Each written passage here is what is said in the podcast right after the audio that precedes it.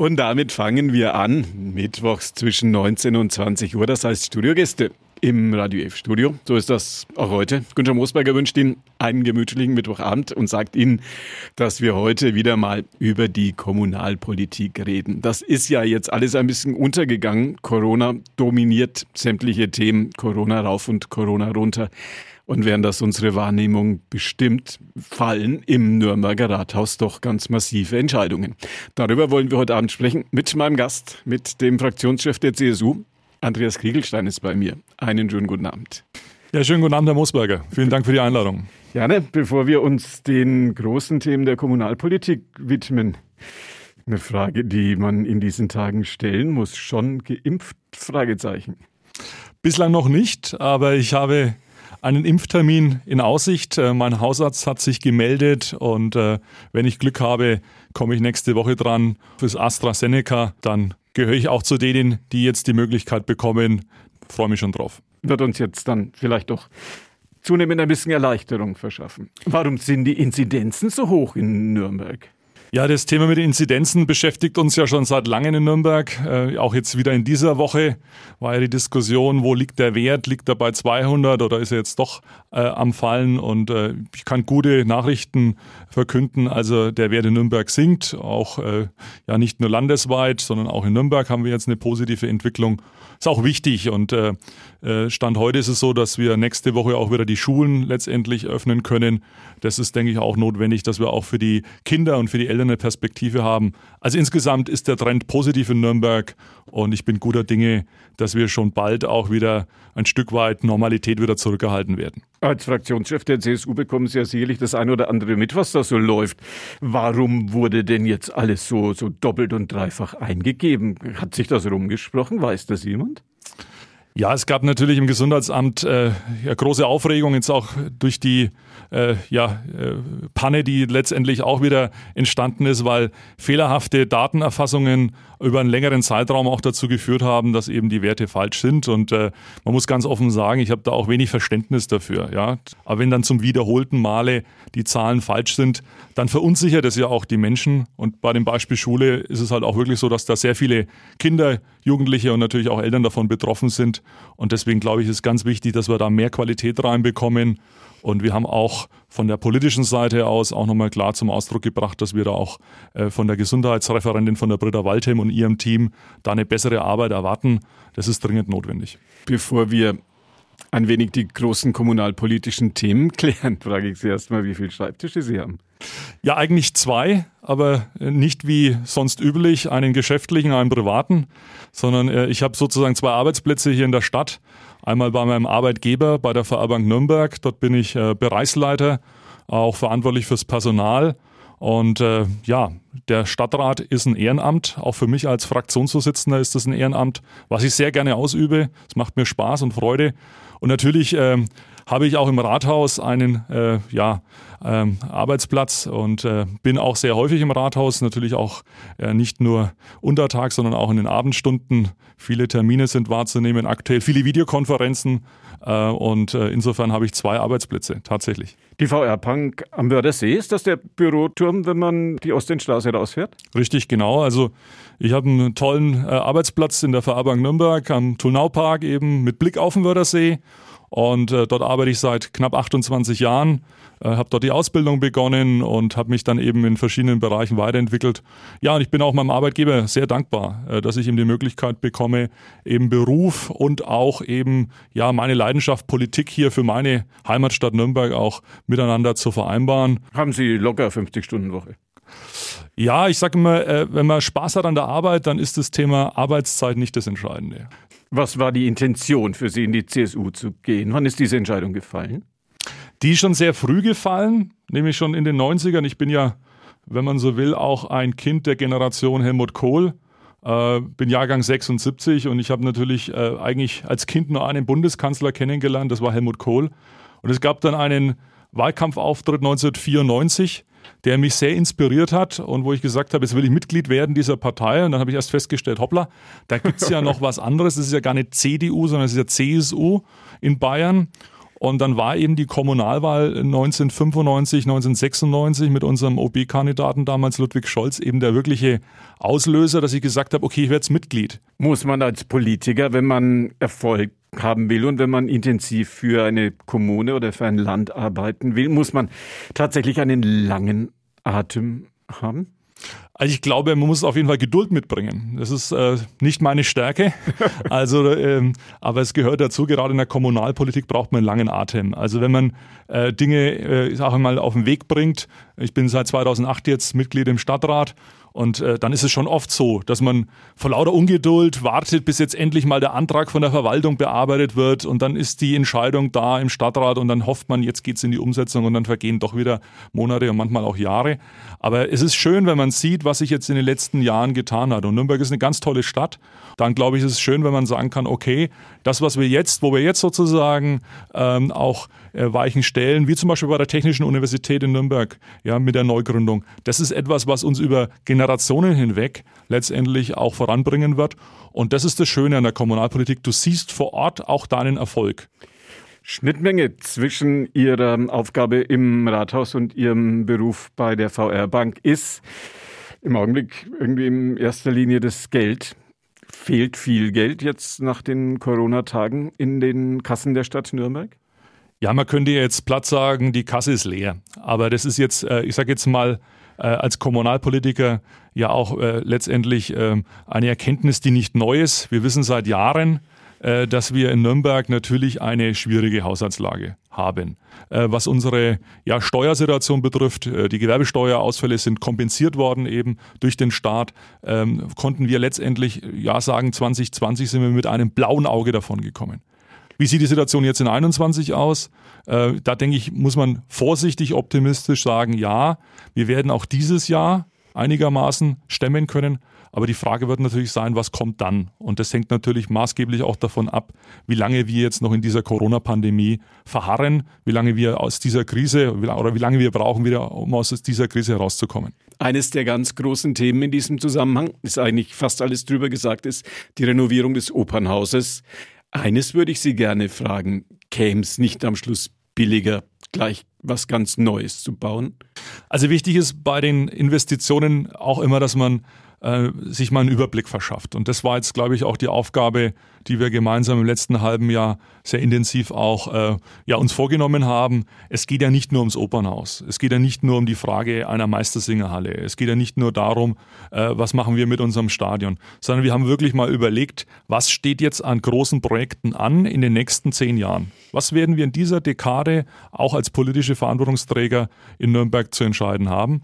Und da kommt natürlich dann am Schluss, wenn man alles zusammenrechnet, eine Zahl heraus. Wir haben jetzt mal 800 Millionen in den Raum gestellt. Ähm, das wird wahrscheinlich gar nicht reichen, wenn man alle Maßnahmen zusammenrechnet. Und dann wird es einem erstmal schwindlig. Auch für mich als Banker, ich kann nur sagen, das sind schon Dimensionen, wo man sich auch immer die Frage stellen muss, kann man das jetzt verantworten? Und da gibt es eine politische Weichenstellung, eben auch von der CSU-Fraktion, dass wir gesagt haben, wir investieren erstmal in den Bestand. Ja, ich möchte nicht, dass wir irgendwann mal in einer Situation sind, wo wir sagen, okay, der Bestand ist so stark in Mitleidenschaft gezogen, dass wir das Gebäude nicht mehr nutzen können, dass wir es nur noch abreißen können, sondern ich glaube, wenn man in die Bestandssicherung investiert, dann gibt es auch eine Möglichkeit, auch dann eine gute Lösung für die Zukunft anzubieten. Wenn man über teure Projekte in dieser Stadt redet, ich habe den Bildzeitungskasten irgendwann vor ein paar Wochen gesehen, da stand drauf 400 Millionen für die Brücken im Nürnberger Süden. Warum sind drei Brücken am Hafen so teuer? Ja, die erste Frage, die man sich ja immer stellt, ist, äh, warum muss eine Brücke abgebrochen werden? Und das ist eben genau das, äh, was man vielleicht hier an der Stelle nochmal sagen muss. Die drei Brücken, die jetzt über Frankenschnellweg, Südwestangende und über den Hafen gehen, über den Kanal gehen, sind letztendlich in einem Zustand, wo wir es nicht mehr verantworten konnten. Zu sagen, die werden nur saniert, sondern es wurde Material verbaut, ein Spannstahl in den 60er und 70er Jahren, der eben leider aus heutiger Sicht in der Qualität so nicht mehr ertüchtigt werden kann. Wir wollen auch da kein Risiko eingehen. Ja, wir wollen nicht, dass eine Brücke mal einstürzt, wie vielleicht in Genua. Und deswegen war es für uns klar schon vor fünf Jahren, dass wir gesagt haben, wir müssen diese Brücken neu bauen. Und das sind drei große Baumaßnahmen, die letztendlich jetzt auch ja dringend erforderlich sind. Wir werden diese Maßnahmen jetzt in diesem Jahrzehnt umsetzen. Ähm, es wird also jetzt sukzessive dann auch begonnen werden äh, mit der Baumaßnahme. Es wird eine Behelfsbrücke geben, wo dann also der Autoverkehr auch in der Zwischenzeit abgewickelt wird. Und äh, ja, ich denke, dann haben wir drei Brückenbauwerke, die jetzt mal dann wieder für 50, 60 Jahre auch den Verkehr rund um Frankenschnellweg Südwestangehende und im Nürnberger Süden und Westen dann auch leiten lassen können. Also ich glaube, das ist eine Zukunftsinvestition, die dringend notwendig ist und insofern sind die Kosten sehr hoch, das ist richtig, aber leider notwendig. Führt im wahrsten Sinne des Wortes kein Weg dran vorbei. Das sind die Dinge, die neu und schön gemacht werden müssen. Auf der anderen Seite gibt es einen schönen Wald rund um Nürnberg rum, der wird immer dünner und immer lichter und viele Menschen sagen, man kann jetzt die Bäume doch langsam mal in Ruhe lassen, da wurde doch jetzt weiß Gott genug gefällt. Finden Sie auch? Ja, es ist in der Tat ein großes Ärgernis. Äh, ich selbst wohne unweit des Reichswalds und äh, wenn ich dann äh, unterwegs bin mit dem Rad oder wenn ich wenn ich jogge durch den Wald rund ums Steinbrüchlein zum Beispiel, dann ist jetzt hier in den letzten Monaten sehr viel Wald gerodet worden. Es hat zum einen was mit den Autobahnmaßnahmen zu tun, A73, A6, A3, ähm, aber es ist natürlich auch tatsächlich so, dass viel Baumbestand jetzt auch gerodet wird und natürlich das Thema Waldumbau äh, immer mehr klimagerechter Wald auch eine Rolle spielt. Äh, was mir halt auffällt, ist, dass die Bürger zu wenig mitgenommen werden. Ich glaube, man muss den Menschen auch erklären, was der Staatsforst vorhat und wie können wir unseren Reichswald auch so weiterentwickeln, dass er eben auch klimagerecht ist. Ja, wir werden auch in den nächsten Jahren mit steigenden Temperaturen in Nürnberg rechnen müssen. Ja, mit ja, vielleicht nicht gerade in dieser Woche, aber sonst auch mit Trockenheiten äh, und Trockenperioden. Und dann denke ich, ist es dringend notwendig, dass unser Wald da auch fit gemacht wird. Und das ist auch ein Anliegen der CSU, auch unseres Oberbürgermeisters Markus König, dass wir gesagt haben, wir setzen uns dafür ein, dass unser Reichswald als grüne Lunge ja rund um Nürnberg erhalten wird. Und was jetzt halt wichtig ist, die Menschen mitzunehmen. Das heißt, aufzuklären, zu informieren und letztendlich ihnen auch Wege aufzuzeigen, dass wir sagen, ja, an dieser Stelle ist uns der Waldbestand wichtig, sehr wichtig. Und da wird es auch in der Zukunft keine Veränderungen geben. Das war zum Beispiel beim Hafenindustriegebiet Süd so, wo wir uns ja im Stadtrat entschieden haben, diesen Wald zu erhalten. Ja, auch als grüne Oase, grüne Lunge im Nürnberger Süden, 30 Hektar Wald, der jetzt weiterentwickelt wird und ich glaube, das ist auch eine gute Botschaft. Mehr Grün und mehr Klimaschutz, das sagt sich so leicht, wenn die große politische Diskussion läuft. Im Detail wird es schwieriger. Wir haben es jetzt am Nürnberger Reichswald gesehen. Und dann sagen viele, ja, Strom ist auch ganz prima, E-Mobilität ganz toll. Aber wenn es dann darum geht, eine Stromleitung zu bauen, jetzt wie zum Beispiel im Nürnberger Süden von Katzwang entlang der Stadtteile Kornburg und Mohrenbrunn, dann wird es dann doch schon vor Ort ein bisschen schwieriger. Wie erleben Sie diese Diskussion, die viele Menschen im Nürnberger Süden empört? Ja, die Diskussion ist äh, sehr emotional. Also ich kann die äh, Bürgerinnen und Bürger aber auch wirklich verstehen, wenn man heute äh, sich die Situation im Bestand anschaut. Das ist ja eine Bestandstrasse, die ist aus den 1940er Jahren. Und wenn man zum Beispiel in Katzwang vor einem Blumengeschäft steht und man sieht dann unmittelbar äh, über das Geschäft laufen die Hochspannungsleitung, die dann auch durch ein Wohngebiet geht. Links und rechts ist die Wohnbebauung in den letzten Jahren sehr nah an diese Bestandstrasse herangerückt. Dann kann man sich nicht vorstellen, dass jetzt ein Neubau mitten durch Katzwang geht, mitten durch Comburg, dann auch Teile des Reichswalds äh, letztendlich betrifft, dann am Mondbrunn entlang ähm, und vielleicht auch das Rednitztal eben auch betrifft. Und da glaube ich, muss man schon sehen, wir haben in der Großstadt sehr viele Einflussfaktoren. Ja, das Thema Lärm, Abgase, ja, und gerade im Nürnberger Süden, wo man auch sehen muss, wir sind da, ja, ich sage mal, leidgeplagt, was das Thema Autobahnlärm betrifft. Wir haben das Thema Hafen, ja, wo der Schwerlastverkehr natürlich auch eine große Rolle spielt.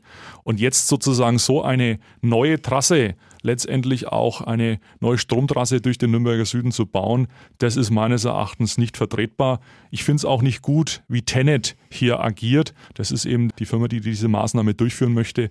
Da findet keine gute Kommunikation statt. Und ich war jetzt bei zwei Demonstrationen, erst jüngst wieder am Samstag in Comburg und ich kann nur ganz klar sagen, Oberbürgermeister Markus König, aber auch die Fraktionen haben sich klar gegen diesen Neubau ausgesprochen. Und wir werden alles tun, auch rechtlich alles tun. Wir lassen uns aktuell durch einen Fachanwalt beraten, dass wir diese Trasse im Nürnberger Süden verhindern. Strom ja, aber auf einem anderen Weg sozusagen. Richtig. Vom Nürnberger Süden in die Nürnberger Nordstadt, da gab es eine romantische Straßenbahnlinie, die Linie 9 vom Bahnhof nach Thon. Die ist irgendwann verschwunden, weil alle gesagt haben, kann man ja jetzt mit der U-Bahn fahren. Ich habe gehört, die soll jetzt wieder kommen. Ist das realistisch? Es ist, kann man sagen, beschlossene Sache. Und ja, das kommt wieder? Ja, es kommt ja, wieder. Schön. Und äh, Musberger, das ist eigentlich das, was mich auch sehr freut, ähm, weil wir haben vor einigen Jahren, äh, meine Vorgänger haben letztendlich vor einigen Jahren eine Entscheidung treffen müssen, die, glaube ich, niemandem gefallen hat. Damals, wie die U-Bahn gebaut wurde in den Nürnberger Norden, die U3, war eben eine Auflage, um eben Zuschüsse zu erlangen, äh, die ja, Pirkheimer Straße als Straßenbahntrasse einzustellen. Und wenn man heute da drauf schaut, auf dieses ganze Thema, auf die Diskussion, dann würde man sagen, das ist ja absurd eine Straßenbahnlinie durch die Pirkheimer Straße, die ja wie ein rollendes Schaufenster letztendlich funktioniert, diese Trasse einzustellen, kann man sich heute nicht vorstellen. Und ich glaube, wenn man starken ÖPNV will, wenn man auch die Hochschullinie möchte, und es geht ja immer auch um den Kontext, wir wollen eine Trasse ausbauen, eine Straßenbahn von Nürnberg nach Erlangen, die sogenannte Stupp. Also wenn diese Stadt-Umlandbahn kommt, und die wird kommen, und wenn wir auf der anderen Seite Nürnberger Süden eben die Technische Universität mit einer Straßenbahn anschließen, dann ist es sinnvoll eben, dass beide sozusagen äh, Bereiche der Nürnberger Süden und auch eben Nürnberger Norden und Erlangen miteinander verbunden wird. Und da würde sich jetzt die Pörkheimer Straße ideal anbieten als Teil dieser Hochschullinie. Und deswegen setzen wir uns dafür ein. Und äh, ich glaube auch, dass die Chance jetzt groß ist, weil auch die Förderkriterien in Berlin sich aktuell ändern. Und deswegen kann ich mir gut vorstellen, dass wir also keine Zuschüsse zurückzahlen müssen, Stichwort U-Bahn-Bau, sondern dass wir letztendlich jetzt diese Trasse wieder reaktivieren und das trägt auch zu einem attraktiven ÖPNV bei. Gleise haben Sie auf, hat die Stadt Nürnberg, hat die VAG ja vorsichtshalber mal drin gelassen.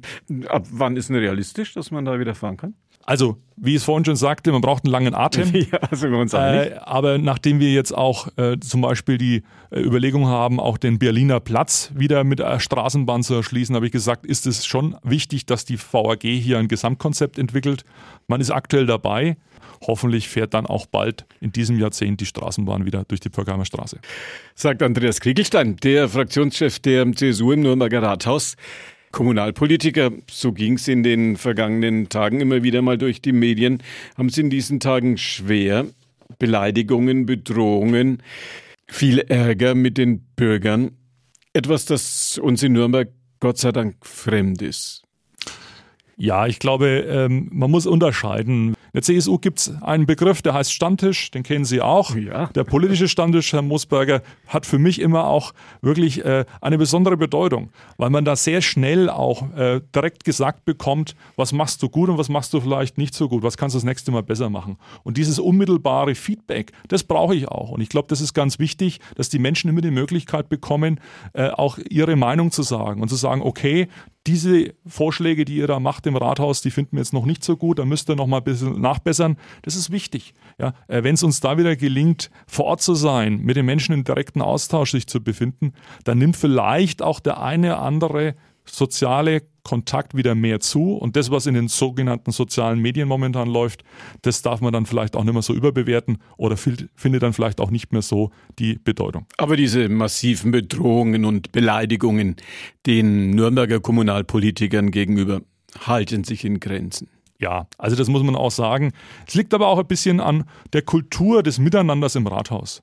Und äh, das pflegt Oberbürgermeister Markus König sehr stark, versucht alle mit einzubinden und auch ich denke, habe ein gutes Miteinander mit meinen Kollegen, auch im Rathaus mit meinen Fraktionsvorsitzenden Kollegen. Ich versuche auch mit den Stadträten der anderen Fraktionen da einen engen Austausch zu pflegen, weil ich glaube, das ist das Entscheidende. Wie treten wir auch als Stadträte unseren Bürgern gegenüber auf. Und ich denke, wenn man da eine gewisse Geschlossenheit zeigt, auch eine gewisse Bürgernähe, dann merkt man auch, dass die Bürger das respektieren und auch honorieren. Und deswegen glaube ich, sind diese Hasskommentare, die an anderer Stelle dann auch, ja, ich sage mal, durch das Netz laufen bei uns in Nürnberg, eher die Seltenheit. Schwarz-rote Zusammenarbeit funktioniert angeblich auch ganz gut, habe ich gehört. Ich würde sogar sagen, es sogar die Grünen ein bisschen mitgenommen manchmal. Oder, äh, oder also es funktioniert erstmal äh, sehr gut sogar, weil ich glaube, ähm, auch ähm, die letzten Jahre Unter OB Mali war es ja andersrum. Da war die CSU der kleinere Partner, jetzt sind wir der größere Partner.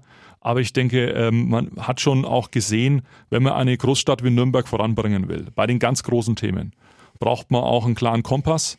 Den haben wir als CSU, aber wir haben auch einen guten Partner mit der SPD, wo wir auch sagen können, wir können verlässlich diese Themen auch jetzt in die Umsetzung bringen. Und ich möchte bloß, weil ich heute Morgen mit dem Stadtkämmerer, mit Harry Riedl nochmal auch ein Gespräch hatte, nochmal betonen, wie wichtig das auch ist, Menschen zu haben, die da auch verlässlich sind, die da wirklich, ich sage jetzt mal unabhängig davon, ob jetzt der Oberbürgermeister von der SPD ist oder jetzt von der CSU, einfach einen sehr guten Job machen. Und Harry Riedl ist als Stadtkämmerer jemand, wo ich sage, man kann sich hundertprozentig auf ihn verlassen. Man weiß, wo man dran ist, gerade in der schwierigen Situation, was die Finanzen aktuell betrifft, weiß man auch, wo er sagt, das geht und das geht nicht mehr. Und deswegen glaube ich, ist es so wichtig, dass wir in dieser Kooperation auch gemeinsam an diesen Themen arbeiten. Das war am Ende unseres Gesprächs ein Kompliment von Andreas Kriegelstein, dem Fraktionschef der CSU im Nürnberger Rathaus. Stärkste Fraktion, 22 Stadträte. Lange nicht mehr so viel CSU-Macht im Nürnberger Rathaus gewesen. Ja, also wir hatten natürlich 1996 und dann auch 2002 nochmals äh, eben unter Ludwig Scholz äh, eine sehr starke CSU-Stadtratsfraktion. Äh, wir freuen uns jetzt, dass wir 22 Kolleginnen und Kollegen sind.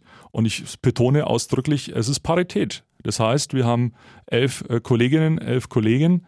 Äh, das freut mich sehr als Fraktionsvorsitzender, dass ich äh, in meiner Fraktion jetzt auch wirklich Kolleginnen habe. Jetzt durch die Wahl alleine sind sechs neue Kolleginnen dazugekommen, die alle Themenfacetten auch mit abdecken in der Stadtpolitik, vom Bereich Soziales über Bauen, über Stadtplanung, Schule, Umwelt. Und ich glaube, das ist einfach das, was einfach die Stadtgesellschaft ausmacht, dass wir eben Männer und Frauen haben, die ja auch im Stadtrat dann die Interessen der Bürgerinnen und Bürger vertreten. Und das ist die große Chance für mich und meine Fraktion auch, hier wirklich guter Interessensvertreter zu sein für die Bürger Nürnbergs. Andreas Kiegelstein, mein Gast, Fraktionschef der CSU im Rathaus. Schön, dass Sie hier waren.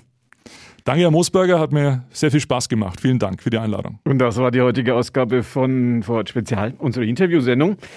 Uns geht es jetzt so nach, nach den 21 Uhr Nachrichten entgegen. Das Gespräch mit Andreas Kriegelstein können Sie nachhören. Ab 21 Uhr, wenn Sie jetzt erst dazugekommen sind, als Podcast www.radiof.de vor Ort Spezial die Adresse oder auf unserer fränkischen Podcast-Plattform podu.de vor Ort Spezial.